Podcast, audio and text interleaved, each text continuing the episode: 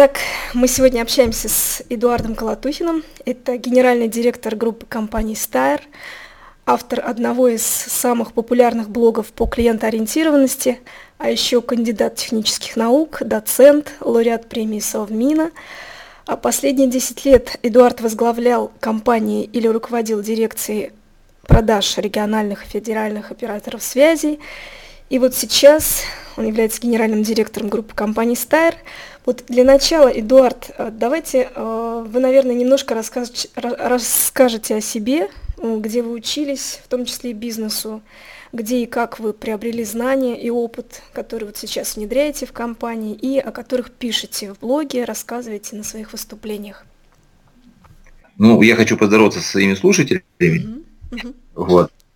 Здравствуйте. И э, отвечая на первый вопрос, могу сказать, что значит, э, основное свое инженерное образование я получил в Уральском политехническом институте в Екатеринбурге. Закончил его в 1985 году. Э, считаю, что то базовое образование дало мне возможность развить системное мышление, которое в конечном итоге мне постоянно удавалось совершенствовать, работая в различных отраслях. Ну, я больше 10 лет проработал преподавая э, физику в высшей школе, в том же самом УПИ. Вот. А затем уже работал э, в сфере телекома и прошел, по сути дела, путь от менеджера до руководителя компаний. В разных, конечно, компаниях работал. И вот это, наверное, одна из составляющих того образа мышления и образования, которое помогло мне сегодня, ну, скажем так, достичь определенных вершин. Вторая часть, я ее выделяю отдельно, э, составляющая развития, это постоянное, э, постоянное, постоянное знакомство с какими-то новыми идеями. И книга в данном случае является ключевым источником знаний. Банально, но вот так оно и есть. И третий э, источник уже системных учреднических, там, управленческих знаний – это получение образования в открытом британском университете. У нас в э, России их представляет ЛИМ. Пожалуй, вот так. Ну давайте, может быть, вы расскажете немножко об опыте компании в, в, в операторах связи, то есть как вы работали, то есть, может быть, какие-то достижения. Наверное, мне постоянно везет в жизни, и поэтому я попал сразу же в очень хорошую компанию, когда начал с, а, трудовую, скажем так, деятельность в сфере бизнеса. Это была американская компания Sprint. И там действительно, скажем, вещи были уже достаточно на высоком системном уровне. А, и нас и учили, и давали возможность проявить свои, скажем так, способности. Поэтому а, в 7 лет я работал практически от, ну, то есть от менеджера до ведущего менеджера прошел. То есть на самом деле это обычный продавец а, с различной зоной ответственности. А, от, скажем так, от продаж э, обычным клиентам, стандартным клиентам, там, B2C рынок, B2B, и до управления продажами э, в банковском секторе и в партнерском секторе в Уральском федеральном округе. Вот. 7 лет я работал обычным продавцом, и там фактически то есть выходил, выходил уже, ушел из компании, когда э, мой личный там, план был более 2 миллионов долларов годовой на обычных услугах связи. Это достаточно высокая цифра даже по сегодняшним дням. Вот. А дальше постепенно э, я почувствовал, что мне требуется размах крылышком, и, соответственно, э, начал, э, поскольку имел достаточно обширный круг знакомств в этой сфере, то мне было нетрудно найти работу. Меня пригласили, по сути дела, уже на управленческие должности. с тех пор я, начиная с 2002 года, работаю либо коммерческим директором, либо региональным директором, либо вообще генеральным директором в компаниях. Я работал в компаниях mm-hmm. 10 лет, которые э, фокусировали свой бизнес на телекоме. Mm-hmm. Вот, это были компании Arctel, Синтера, Инфорта, вот я уже говорил, Global One, Sprint, mm-hmm. системные интеграторы. То есть опыт достаточно большой, разносторонний. Ну вот очень интересная история. После всего этого вы стали генеральным директором компании Steyr и вывели ее из кризиса в отраслевые лидеры по прибыли. Вот немножечко расскажите об этой компании. Как вообще у вас получилось э, вывести компанию в лидеры? Компания занимается производством спортивной одежды и э, продажей спортивной, скажем так, э, спортивного оборудования, атрибутики и все, что связано со спортом. Э, это ее основной фокус – Компания имела достаточно хорошую историю, сейчас на рынке уже больше 20 лет, и к моему приходу компания переживала очень непростой период после всем известного кризиса в 2008 году. Вот. И э, фактически я был третьим генеральным директором за год. Угу. В эту компанию пришел и ну, сумел удержаться. Для меня это был очередной вызов, для компании это была необходимость, для меня тоже, в общем-то, в определенной степени, я говорю, что был вызов. А мне захотелось э, реализовать все свои идеи, накопленные за много лет с точки зрения работы, фокусируя свою деятельность клиент-ориентированности, э, чего большие компании федерального уровня не позволяли сделать. Мы долго, несколько месяцев беседовали с владельцем этой компании, Стайр, и в конечном итоге пришли к простой договоренности, что я делаю все, что э, говорю, знаю, и мне не мешает этим заниматься. А я, в свою очередь, обещаю, что эта компания через 10 лет станет, останется маленькой, но великой. Но при этом я хочу сказать сразу же, что э, не я один вывел компанию, угу. вот, а все мои коллеги, вот, и большая благодарность им за это, то, что они могли, в общем-то, поддержать э, мои идеи и не лишиться веры. Вот, и внутри, если брать по, скажем так, составляющим, опять же, успеха, это дисциплина, в первую очередь дисциплина, вот, инновации, Инновации не с точки зрения технологий, а с точки зрения управленческих э, технологий, а не швейных. Mm-hmm. И добрая вера э, в хорошее. Вот, скажем, такие составляющие. Mm-hmm. Успеха Стайра на сегодняшнем этапе. Ну вот вы сказали, что хотите стать маленькой, но великой компанией. А что из себя представляет великая компания? Как ею стать? Знаете, конечно, величие определяет, э, можно говорить, что вот каждый человек сам определяет величие, да, свое, не свое. Но если мы посмотрим на известных нам великих людей, то они были в целом скромные, там, называется, в быту, в кавычках, mm-hmm. да, или еще как-нибудь среди людей. Величие определяется э, окружающим, а не самим вот объектом, да, или субъектом. Поэтому я величие компании вижу в глазах своих заинтересованных сторон бизнеса. Это мои клиенты, это мои конкуренты, это мои сотрудники, это мои партнеры. Вот в их глазах наша компания должна стать великой. А если брать, скажем так, э, по каким параметрам они будут определять, ну, каждый по-своему может э, выставить критерии оценки величести, да, угу. и э, один из них, например, конечно же, может быть финансовые показатели. Мы хотели, чтобы ну, пройти за 10 лет такой же путь, как, например, запас, то есть достичь там миллиардных оборотов условно в год, например, так сказать, чтобы если уж свои, свои шаги размеренно там выстраивать, то вот примерно 30% рост в год обеспечит нам а, достижение таких вот значимых результатов. Угу. Это не самая крупная будет компания в отрасли, мы к этому не стремимся. Для нас, еще раз говорю, счастливые глаза наших стейкхолдеров значительно важнее, чем а, звон денег в кошельке. Расскажите, в чем состоит ключевая задача топ-менеджера? Вот построение лояльности, клиентоориентированности – это задача топ-менеджера? Или все-таки ее можно отдать на откуп отделу сервиса, отделу маркетинга? Ну, давайте сразу скажу, что на откуп ничего давать нельзя. А, если ты этим не владеешь, значит ты этим не управляешь. А, соответственно, э, действительно, построение лояльности – задача топ-менеджера. Или, скажем, не одного топ-менеджера, да, а костяка а, сотрудников, которые верят в эту идею. Это не обязательно топ-менеджмент а, компании. Это обязательно должны сюда входить и другие ключевые игроки в компании, это могут быть даже рядовые сотрудники. Но если, опять же, брать, вот, э, сравнивать, э, скажем, она проводить аналогию с, э, с человеком, да, должен быть скелет. Вот на нем все остальное держится.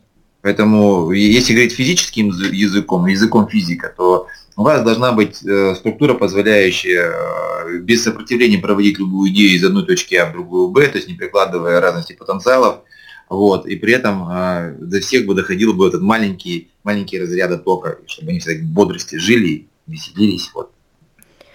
Но вот компания, у которой реализованы механизмы лояльности, она имеет преимущество в трудные времена?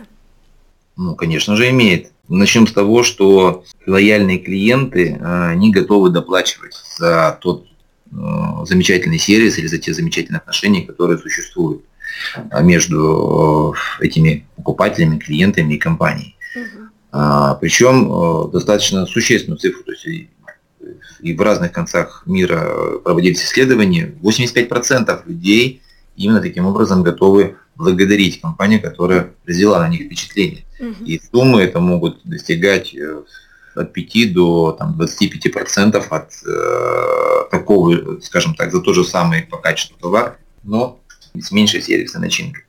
Вот. Кроме того, свыше 70% лояльных клиентов не задумываясь делать повторные покупки в той компании, которая произвела на них впечатление. В условиях там вот перманентных э, экономических потрясений любовь и лояльность клиентов компании да, гарантируют ей устойчивое существование. Мы с вами знаем массу примеров, когда компании демонстрировали поддержку вплоть до того, чтобы заносили свои деньги в компанию, чтобы она не умерла. Или, например, там, в 2001 году, когда случилась там сентябрьская трагедия в Америке, да, э, единственная авиакомпания, которая не потеряла своих клиентов и осталась прибыльной, хотя все по отрасли просто кто-то разорился, кто-то uh-huh. испытал сильные убытки. Southwest Airlines, э, единственная компания, оставалась прибылью. Именно за счет того, что лояльные клиенты смогли поддержать ее, так сказать, доверяли, не боялись летать на ней. Поэтому э, чего бы в мире как бы не трясло, лояльный клиент – это тот актив, который всегда компания поддержит. Поделитесь, а что делаете вы в своей компании, за что клиенты готовы переплачивать? Может, какие-то фишки расскажете? Это и есть суть всего семинара. Ага, да, да, да. За, за, за наши с вами там полчаса это просто mm-hmm. невозможно сказать. Давайте я скажу так, что э, для меня есть определенные системные инструменты построения лояльности. И один из таких инструментов я могу называть э, как выстраивание стратегии компании. И для этого я пользуюсь, например, таким инструментом, как 5 сил порта. Лояльность – это не фишка в одном месте в одно время. Да? Это системный, еще раз, инструмент, пронизывающий как деятельность, э, все бизнес-процессы внутри компании, так и э, деятельность компании снаружи, скажем так, да, в фронт-офисе и внутри э, самой компании. Поэтому какими-то отдельными, если я даже сейчас назову какую-то отдельную фишку, она может произвести впечатление, но она не, даже повторив ее, компания не станет лояльной, ну, не вызовет там глубокую лояльность uh-huh. всех своих клиентов. Поэтому э, все множественное количество инструментов, которые я готов рассказать на семинаре, их будет много, и все они будут подтверждаться определенными вот этими фишками. И э, тогда станет понятно, что та роза, которая сегодня радует глаз, на самом деле э, требовала и хорошей работы, и правильного ухода, и правильного, скажем так, э, питания, и освещения, и местоположения, и ветерка, и правильного опыления. Ну вот, вот представляете, сколько много для того нужно сделать, для того, чтобы красивая роза очутилась на столе любимой женщины 8 марта. Ну вот вы упомянули модель пяти сил Портера, а где вы ее изучали, кто порекомендовал, как вообще вы открыли для себя Портера? Поскольку я читал много книг, и в том числе по управленческой тематике, то э, это имя, оно так или иначе всплывало у меня. И первое знакомство еще до учебы в Линке с Портером я познакомился.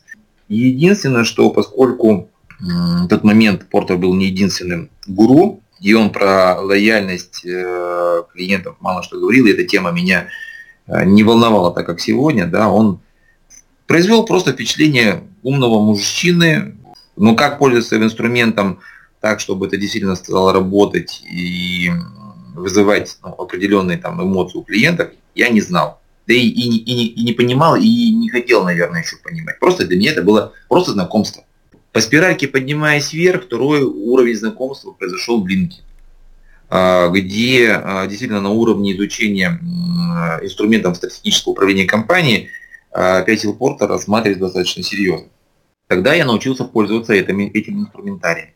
И, наконец, третий виток по спирали вверх э, в работе с этим инструментом, когда для меня была стояла ключевая задача разработка стратегии компании, я уже применил имеющие знания, полученные в рынке, для того, чтобы этот инструмент заработал для выработки стратегии клиент-ориентированности. Вот тогда я понял э, значимость, ну не просто понял значимость этого инструмента, в полной мере его смог и оценить, и применить, и понимать, где у меня сегодня есть разрывы, и, соответственно, их устранять клиентоориентированность и вообще лояльность Это дорого для компании, вот все это внедрить? Кропотливая ли это работа? Я бы вернусь к тому же, опять же, инструментарию, чтобы понимание того, что есть а, различные активы в компании. Да? Вот если говорить только лишь о финансовых, финансовой стороне вопроса, то в данном случае затраты на выстраивание уникальных отношений с клиентами, которые будут потом в конечном счете считаться лояльными, ни капельки недорогие. Но по сравнению с теми существующими стандартными инструментами маркетинга, там, брендинга, а, достаточно сказать, что мы в своей, э, скажем, операционной деятельности ориентируемся на то, чтобы все наши затраты на вот, выстраивание отношений, они не превышали стандартных среднеотраслевых там, затрат на маркетинг. То есть это в обороте не больше 10%. Но мы еще уровне 5-7, ну, в зависимости от периода. Под Новый год, понятно, чуть-чуть не выше, но не выходим за 10%. Поэтому э, говорить, что они там дороже, нет, не дороже. Но есть еще два актива, которые на самом деле нематериальные, скажем так, что ли, да, а, которые требуют э, серьезной переориентации. Это интеллектуальный, да, то есть нужно развернуть голову. И здесь мы уже говорили о роли топ-менеджера выстраивания лояльности да, во всей компании. А, если, скажем так, в компании нет такого интеллектуального актива, это будет очень тяжело. Где его взять? То есть вы, конечно же, можете потратить дополнительные деньги на привлечение консультантов. Это одна сторона вопроса. Это да, потребуется деньги. Вы можете э, потратить временной ресурс на то, чтобы э, самостоятельно развить все такие ключевые компетентности, и э, это потребуется время. А время можно найти эквивалент деньгам, э, потерянной прибыли и, или недополученной, там, скажем, mm-hmm. так, потерянных клиентах. Вот, то есть, возвращаясь в начало, я скажу, что помимо денег еще очень важна интеллектуальная, интеллектуальный актив. И это не один человек, это много людей. Я уже сказал, что лояльность проповедует не один человек. А, может быть, батарейкой топ-менеджера является, но без скелета ничего не сделать. Вот. И третья часть – это эмоциональный интеллект, эмоциональный капитал. Мы в своей деятельности говорим о том, что мы не занимаемся продажами, занимаемся эмоциональным вовлечением клиентов в бизнес. И э, в данном случае, если люди не умеют не улыбаться, не здороваться, не быть заботливыми, участливыми, не проявлять эмпатии, этому нужно тоже учить. Это тоже затраты могут быть э, существенные и во временном растянутом диапазоне, и с точки зрения влияния на кошелька. Вот, поэтому э, вот в совокупности э, должно быть не столько денег важно, наверное, да, сколько умение себя обогащать и делиться этим интеллектом а, со своими клиентами и эмоциями. Есть у вас такая в, подписи к письмам менеджер, который, который любит делиться, да? Так, ну, так вы себя... Удовольствие делиться, да, знаю, да, mm-hmm. да. То есть у вас не только это в компании, но мне кажется, это у вас в крови. В крови. Ну, есть жизненные, несколько жизненных принципов, есть э, их немного, их всего четыре, и один из них, что отдал, то твое что если я поделился своими знаниями, умением, опытом, даже деньгами в конечном итоге, люди остаются благодарными за вот эти подарки. И в обратную сторону они всегда будут говорить, что вот это их достояние стало возможно благодаря вот таким людям. Я заметила, что после ваших семинаров очень много отзывов в Фейсбуке. То есть обратная связь, она идет, и, наверное, она вас тоже обогащает. Здорово. Да, конечно. Ну, Я радуюсь, что волны расходятся и все шире и шире. Да, действительно, в прошлом году э, были такие возможности рассказать и в Киеве, в Кишиневе, в Новосибирске, в Екатеринбурге, в Уфе, в Москве, в Питере, mm в Сочи, поделиться своими идеями. И в этом году у меня достаточно на первые полгода плотный график путешествий, да, это и Оренбург, и Казань, Калининград, Тюмень, Волгоград, mm-hmm. Дону, так что я в этом отношении э, не просто декларирую, а с удовольствием делюсь, действительно делюсь идеями своими. Ну вот расскажите, о чем будет этот мастер-класс в Оренбурге? То есть почему этот мастер-класс нужно посетить обязательно? Кому и каким сферам да. бизнеса обязательно стоит? Наверное, обязательно для тех, кто ищет, э, то есть как бы, наверное, две, да, ищет свое окно возможностей для развития компании. Я думаю, что на самом деле а, сегодня, когда действительно, скажем, ситуация в экономике не совсем стабильная, и э, вести обычным образом бизнес, многие, э, скажем так, руководители понимают, что уже не могут, да, это почти как по Ленину, верхи не могут, они за не хотят. Вот, то есть надо изыскивать резервы, которые позволили бы, возможности, которые позволили бы компании расти дальше, развиваться, не стагнировать. Люди, ищущие стабильности, скажем так, да, или, или потенциала для роста. И втором, э, второй группе, наверное, я э, посоветую посетить наш э, семинар. Это те люди, которые действительно верят в то, что лояльность клиентов, клиент-ориентированность компании – это существенный актив и направление развития компании, которое позволит ей быть лучшими, лучшими, да, то есть у себя, неважно там на улице, в городе, в отрасли, чему, в общем-то, и мы стремимся. Да? Мы в это верим и понимаем, и нам действительно те показатели, которые мы сегодня демонстрируем, для нас они приятны. Приятно то, что год заканчивается, мы перевыполнили свой план, у нас декабрь был не просто успешный, а супер успешный. Вот, мы и э, январь традиционно, так сказать, мертвый месяц э, загрузили по самые 31 число. Вот первые, то есть две группы, наверное, основные, да, mm-hmm. те, кто Э, что-то изменить в своей жизни, и те, которые э, верят, э, что лояльность и клиент-ориентированность являются ключевыми факторами развития компании. Как вы считаете, какие идеи ну, на вашем семинаре, которые будут, какие идеи имеют наибольшую востребованность среди слушателей? То есть с вами же делятся, вам же отзывы пишут. Может быть, кто-то что-то внедряет после этого?